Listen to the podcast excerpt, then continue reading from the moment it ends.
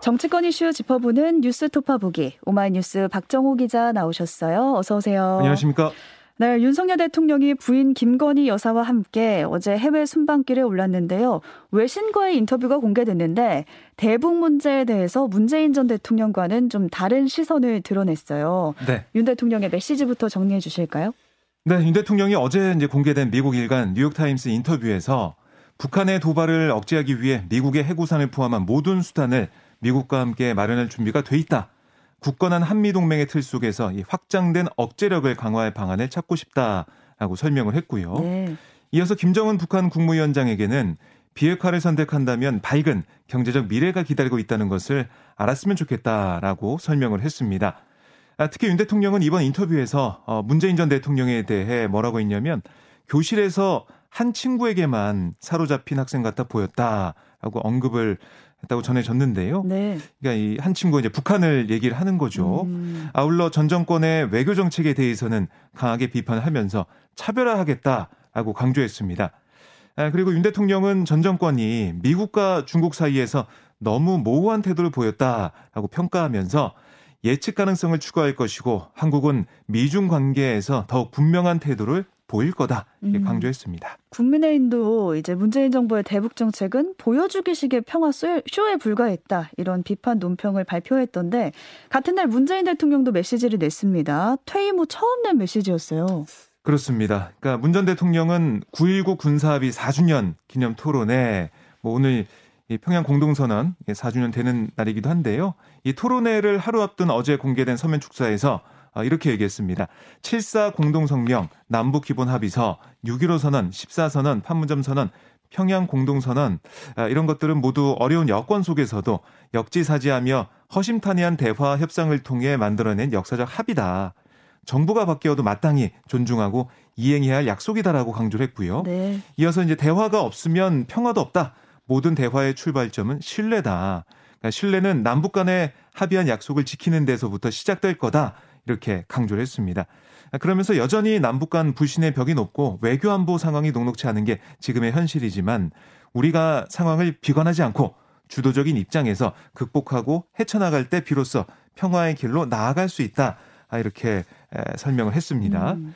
그러니까 9.19 평양 공동선언 4주년을 하루 앞두고 어, 윤 대통령과 아, 문재인 전 대통령이 좀 대북 문제에 엇갈린 시선을 드러낸 셈이 됐고요. 한편 이재명 민주당 대표도 이 토론회 축사를 통해 대북 강경론과 선제 타격론 주장하는 윤석열 정부 출범 이후 한반도를 둘러싼 이 군사적 긴장의 파고가 급격하게 높아졌다. 비싼 평화가 이기는 전쟁보다 낫다. 이렇게 강조했습니다. 그러면서 지금 한반도가 역사상 최악의 북핵 위협에 놓여 있는 원인을 이 문재인 정권 아, 이 5년 동안의 남북 정치쇼 이렇게 음. 윤석열 정부 그러니까 아, 국민의힘 쪽에서는 계속해서 얘기를 하고 있는데 네.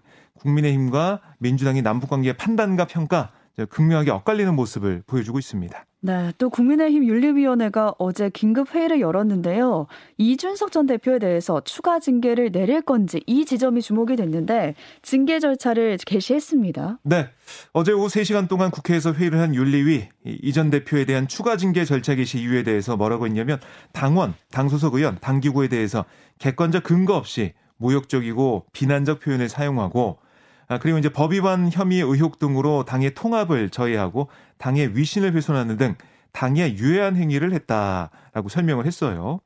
그러니까 이 추가 징계 논의가 어떻게 이루어진지 이제 짚고 넘어가면 되짚어가면 국민의힘 의원들이 지난달 27일 의원총회에서 아, 이 결의한 내용이 있습니다. 네. 이전 대표가 앞선 기자회견에서 윤석열 대통령 등을 비판하며 뭐 개고기, 음. 양두구육, 신군부 이런 발언을 한 데에 대해서 신속한 추가 징계를 촉구했었거든요.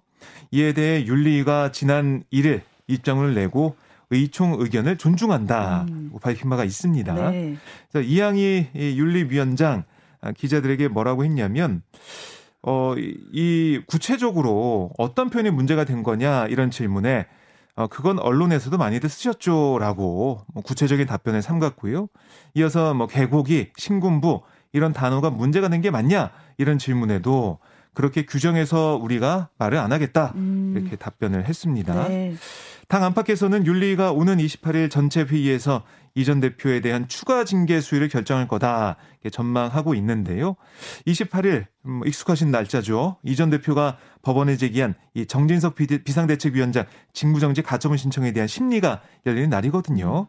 이 전 대표가 지난 7월 8일 당원권 6개월 정지 처분을 받은 상황에서 당원 당규에 아, 추가 징계를 할 경우에는 이거보다 더 높은 수위의 징계를 내리게 돼 있어요. 결국에는 그 위에 단계 징계인 탈당 권유 또는 제명 처분만 남은 상황이라서 네. 결국 제명 결정으로 가는 게 아니냐 음. 이런 관측이 계속 나오고 있습니다. 네, 어제 윤리위 회의 타이밍도 좀 주목이 됐던 게 네. 공교롭게 이전 대표가 성상납 의혹으로 경찰 조사를 받은 바로 그 다음 날에 이루어졌고 네. 또윤 대통령이 해외 순방을 떠난 당일이기도 해서 이전 대표가 이 지점을 좀 지적했더라고요. 그러니까 지난주에 CBS 라디오에 이전 대표 나와가지고 해외 순방 가면은 무슨 일이 있다 그래가지고 음. 여러 가지 관측을 내놨었는데요. 정말 이전 대표의 말대로 된 셈이 됐습니다. 아, 그러니까 이 이전 대표 입장에서는 이걸 계속 지적을 하고 있는 그런 모습인데 아, 이 이전 대표 경찰 조사 다음 날 당 윤리가 개최되는 것을 두고 이전 대표가 뭐라고 했냐면 오비 일하기를 기대한다라며 음. 의혹을 또 제기했었고 네. 또 페이스북에 윤핵관의 이익을 위해서 그들이 무리수를 무리수를 들 거다 이런 글을 올리면서 윤리를 비판했습니다. 그리고 추가 징계 절차 개시 이후에도 페이스북에 글을 썼는데요. 양도 구육 표현 썼다고 징계 절차 개시한다는 거네요. 유엔 인권규범 제19조를 유엔에서 인권 관련 활동을 평생 해오신 위원장에게 바칩니다라고 썼어요. 음. 그러니까 이양 위원장이 유엔에서 활동한 그런 부분들을 언급하면서 이렇게 이제 꼬집은 그런 셈이 됐는데요. 제19조 내용까지 적었습니다. 아, 모든 사람은 의견과 표현의 자유를 가질 권리가 있습니다. 이 권리는 간섭 없이 의견을 수렴하고 어떤 매체와 국면에 관계없이 정보와 아이디어를 찾고 수신하고 발휘할 수 있는 자유가 포함됩니다. 이런 내용까지 다 적어 놨습니다. 음. 어쨌든 이 전 대표가 아, 윤리위의 결정, 그러니까 윤리가 자신에 대해 제명 결정을 할 경우 효력정지 가처분 신청을 내겠다라고 예고한 상태거든요. 네. 다시 한번 이 윤리의 결정 이후에 음. 법정 공방으로 갈 가능성이 커 보입니다. 네.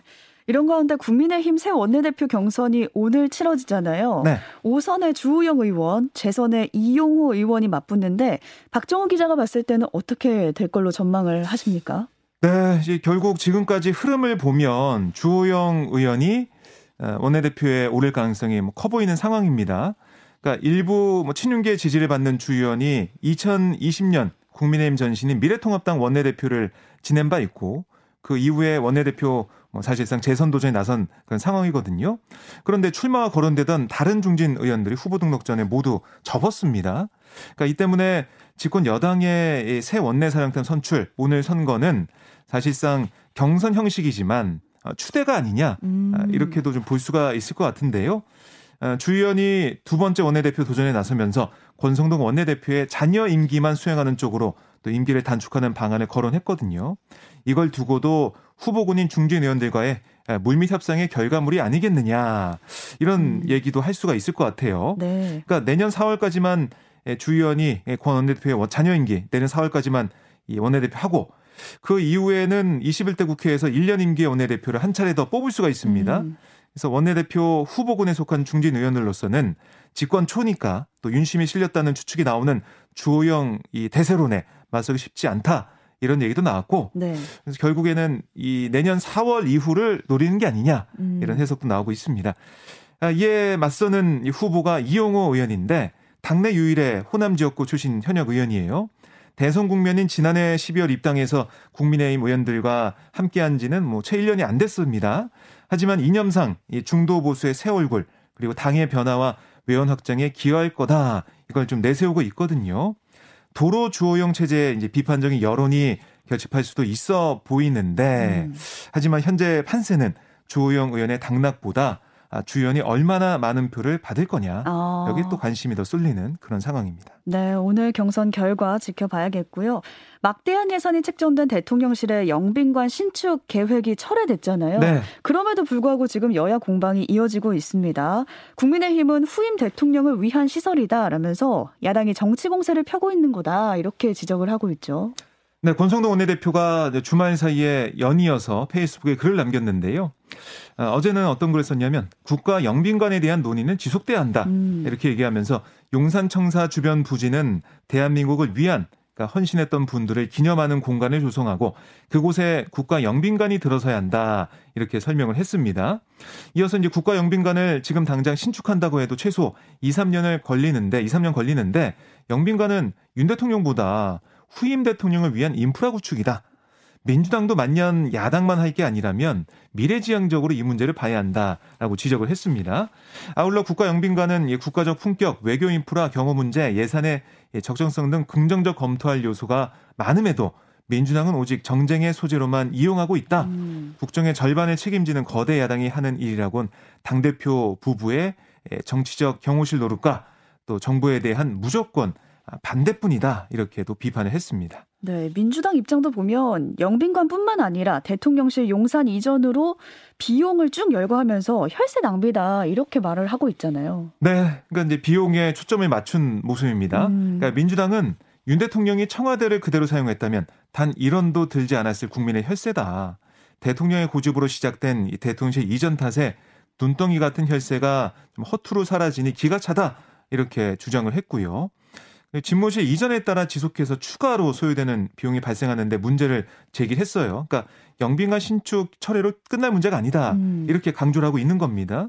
뭐 구체적으로 보면은 이 장관, 그 외교부 장관 공간을 대통령 관저로 사용하게 되면서 이 자리를 내준 외교부가 외교 행사를 위한 시설 등을 조성하기 위해서 책정한 21억, 또 청와대 공원화를 위해 문화체육관광부가 152억, 문화재청이 212억, 아 217억, 이렇게 좀 예산 편성한 것을 지목을 했는데요. 아울러 윤 대통령의 부인 김건희 여사가 영빈관 신축을 지시했다라는 의혹까지 민주당이 제기를 했는데 음. 여기에 대해서는 권성동 원내대표가 집단적 망상에 빠졌다라고 강하게 비판을 했거든요. 거기에 대해 민주당은 망상이 아니라 합리적 의심이다라는 얘기도 했습니다. 그러니까 서울의 소리 기자와 통화할 때 영빈관 옮길 거다라는 그런 취지의 얘기를 했다. 네. 이걸 계속 아, 지적하고 있는 모습이고요. 그리고 이제 이 대통령실 이전에 따른 이 비용이 계속 드러나고 늘어나고 있는 상황인데 음. 맨 처음에 윤 대통령이 496억을 얘기했었는데 네. 그 이후에 어, 뭐 국방부나 행안부나 경찰청에서 전용한 예산이 2, 3분기 합치면 306억이 넘잖아요. 거기다가 합참 이전에 대해서는 뭐 2천억 넘게 들어가고 음. 또 지난 5월에 나왔던 얘기를 국방부 장관 얘기를 들어보면은 관저도 또 새로 지을 수 있다 이런 얘기까지 나오고 있기 때문에 이게 국민들 입장에서는 얼마나 더 돈이 들어갔냐 좀 불안하고 또 화가 나는 부분들이 있거든요. 결국 대통령실이 지금이라도 국민들 앞에 앞으로의 계획과 그에 따른 예상 비용을 설명하면서 네. 공감대를 이끌어내야 한다. 이런 목소리가 커지고 있습니다. 네, 그렇습니다. 또 오늘부터 나흘간 대정부 질문도 열리는데 오늘 상황 지켜보고 또 내일 소식 전해드리도록 하겠습니다. 네. 오마이뉴스 박정호 기자와 함께했습니다. 고맙습니다. 고맙습니다.